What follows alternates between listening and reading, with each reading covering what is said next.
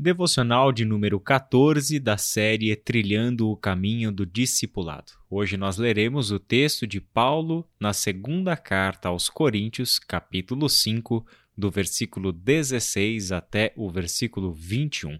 Eu faço a leitura na nova versão transformadora. Portanto, não avaliamos mais ninguém do ponto de vista humano. Em outros tempos, pensávamos em Cristo apenas do ponto de vista humano mas agora o conhecemos de modo bem diferente. Logo, todo aquele que está em Cristo se tornou nova criação. A velha vida acabou e uma nova vida teve início. E tudo isso vem de Deus, aquele que nos trouxe de volta para si por meio de Cristo e nos encarregou de reconciliar outros com Ele. Pois em Cristo Deus estava reconciliando consigo o mundo, não levando mais em conta os pecados das pessoas, e ele nos deu esta mensagem maravilhosa de reconciliação. Agora, portanto, somos embaixadores de Cristo. Deus faz seu apelo por nosso intermédio. Falamos em nome de Cristo quando dizemos reconciliem-se com Deus, pois Deus fez de Cristo, aquele que nunca pecou, a oferta por nosso pecado para que por meio dele fôssemos declarados justos diante de Deus. Esse é um texto muito conhecido por todos nós. Certamente um dos textos mais importantes de todo o Novo Testamento. Importante porque, em pouquíssimas palavras, o apóstolo Paulo toca no que há de mais essencial da fé cristã aquilo que Jesus Cristo fez consiste em uma obra de reconciliação. Por meio do seu sacrifício, Deus reconciliou pecadores com o seu Pai. Reconciliar é restaurar uma relação. Restaurar a partir de uma reparação de danos feitos por aqueles que ofenderam ao seu Criador com a sua rebelião. Seres humanos estavam separados de Deus e desta forma entraram em uma subvida em uma vida que, sim, biologicamente estava se mantendo e se reproduzindo, mas já não eram mais capazes de reproduzir a vida divina. Desta forma, Deus, que nos criou a sua imagem conforme a sua semelhança, em Cristo Jesus nos gera como seus filhos. Em Cristo Jesus recebemos a vida do seu Filho e somos transportados a uma nova condição existencial não somos mais meras criaturas. Somos elevados a um patamar de filiação divina. Filhos de Deus é o que somos por meio do sacrifício de Jesus Cristo.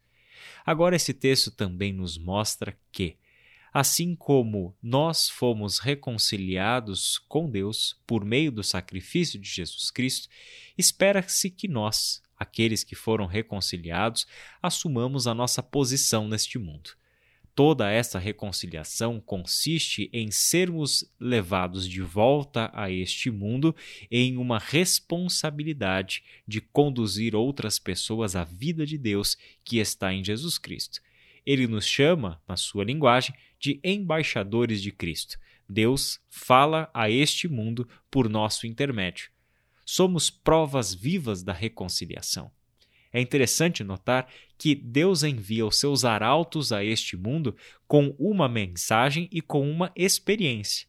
A mensagem é justamente o Evangelho, essa mensagem jamais vai mudar.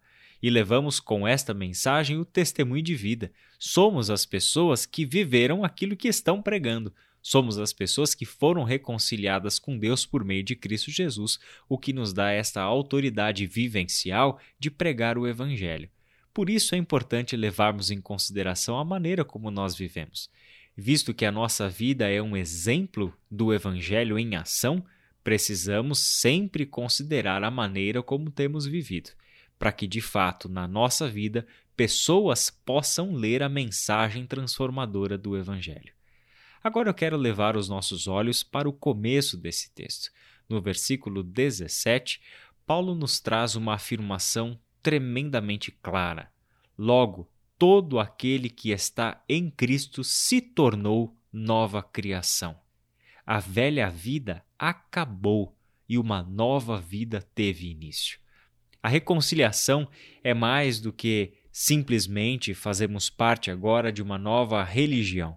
Não houve uma substituição de antigos hábitos dentro de uma estrutura religiosa para novos hábitos dentro de uma religião reformada ou renovada ou qualquer coisa nesse sentido. O que Cristo Jesus fez por nós é algo tão profundo, tão radical, tão historicamente enraizado, tão abrangente, que não tem outra palavra para definir a não ser palavra criação. O que Cristo fez por nós é nos dar um recomeço. Mas entenda isso: não é o recomeço como daquele que teve a oportunidade de viver a sua vida novamente. Talvez você já se lembre de algum filme que tratou desse assunto, onde a pessoa entra em um transe, em um sonho ou qualquer coisa desse tipo e acaba podendo reviver cenas do seu passado, observar os seus erros e tomar uma decisão diferente daquelas más decisões que tomou no passado. Pessoas que ofendeu, erros que cometeu, más decisões que afetaram a si mesmo e as outras pessoas, enfim. Podemos até pensar o que nós faríamos se fosse dado a nós a oportunidade de viver a nossa vida novamente. O que nós podemos dizer com toda convicção é que se pudéssemos viver a nossa vida novamente, ou cometeríamos os mesmos erros, ou cometeríamos outros erros, mas certamente estaríamos inundados de culpa da mesma forma como todo o ser humano é. Porque sem Cristo Jesus não há uma nova vida. Sem Cristo Jesus não há uma vida verdadeira, só há uma oportunidade hipotética de revivermos o nosso passado, tomando decisões a partir de uma experiência diferente. No entanto, é em Cristo Jesus que a oportunidade de uma verdadeira vida restaurada no seu relacionamento com Deus nos está sendo ofertada de forma gratuita.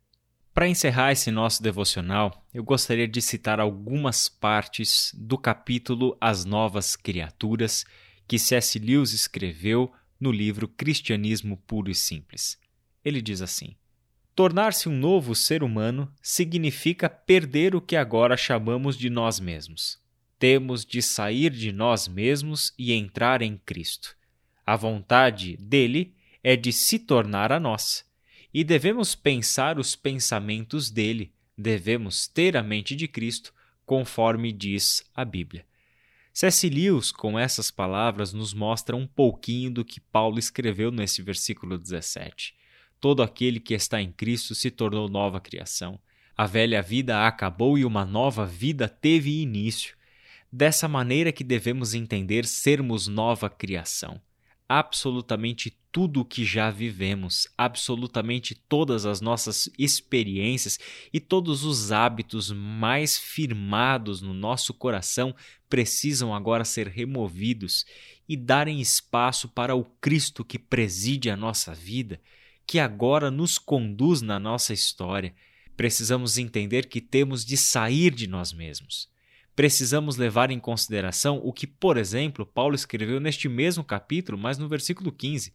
Ele morreu por todos, para os que recebem sua nova vida não vivam mais para si mesmos, mas para Cristo, que morreu e ressuscitou por eles. Termos recebido a vida de Cristo Jesus consiste em agora vivermos em novidade de vida. E essa novidade de vida é: não vivemos mais para nós mesmos saímos de nós, passamos a viver em Cristo e para Cristo Jesus. No mesmo livro, no mesmo capítulo, C.S. Lewis faz um apelo. Mas é preciso que haja uma entrega real do seu eu. Você deve jogá-lo fora, por assim dizer, às cegas. Cristo, de fato, vai lhe dar uma personalidade real, mas você precisa ir ao encontro dele para isso. Enquanto estiver preocupado com a sua própria personalidade, você jamais caminhará na direção dele. O primeiríssimo passo é tentar esquecer tudo sobre o seu próprio eu, pois o seu eu verdadeiro, novo, que é o de Cristo e também o seu, e seu precisamente é dele, não emergirá enquanto você estiver procurando por ele. O seu novo eu emergirá quando você estiver procurando por Cristo Jesus. Que você esteja plenamente engajado, engajada, meu irmão, minha irmã, na busca por Cristo Jesus. Não há nada mais importante para um discípulo ou para uma discípula de Jesus Cristo do que ser como Cristo Jesus. Isso é uma busca constante, diligente, disciplinada. Sem o conhecimento de Deus, sem o conhecimento de Sua Santa Palavra, sem o coração aberto para ser trabalhado pelo Espírito Santo, jamais experimentaremos a plenitude da vida de Deus doada a nós em Cristo Jesus. Vamos orar? Pai querido, muito obrigado pelo teu evangelho. Muito obrigado pela reconciliação que nós recebemos em Cristo Jesus e nela temos uma nova vida. Dá-nos, Senhor, esse entendimento do que significa vivermos agora para ti e em ti. Não queremos mais, Senhor, viver a antiga vida em que vivíamos para nós mesmos em que todas as coisas que fazíamos, pensávamos e desejávamos era a satisfação dos nossos próprios desejos para o nosso próprio deleite e prazer. Na verdade, Senhor, agora queremos descobrir como viver e queremos esta nova vida em plenitude. Faz-nos, Senhor, os teus arautos neste mundo.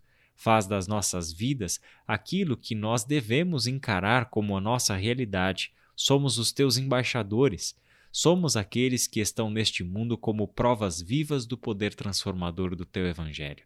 Somos aqueles que dão para o mundo a prova de que sim, uma nova criação já começou em Cristo Jesus e está presente em nós.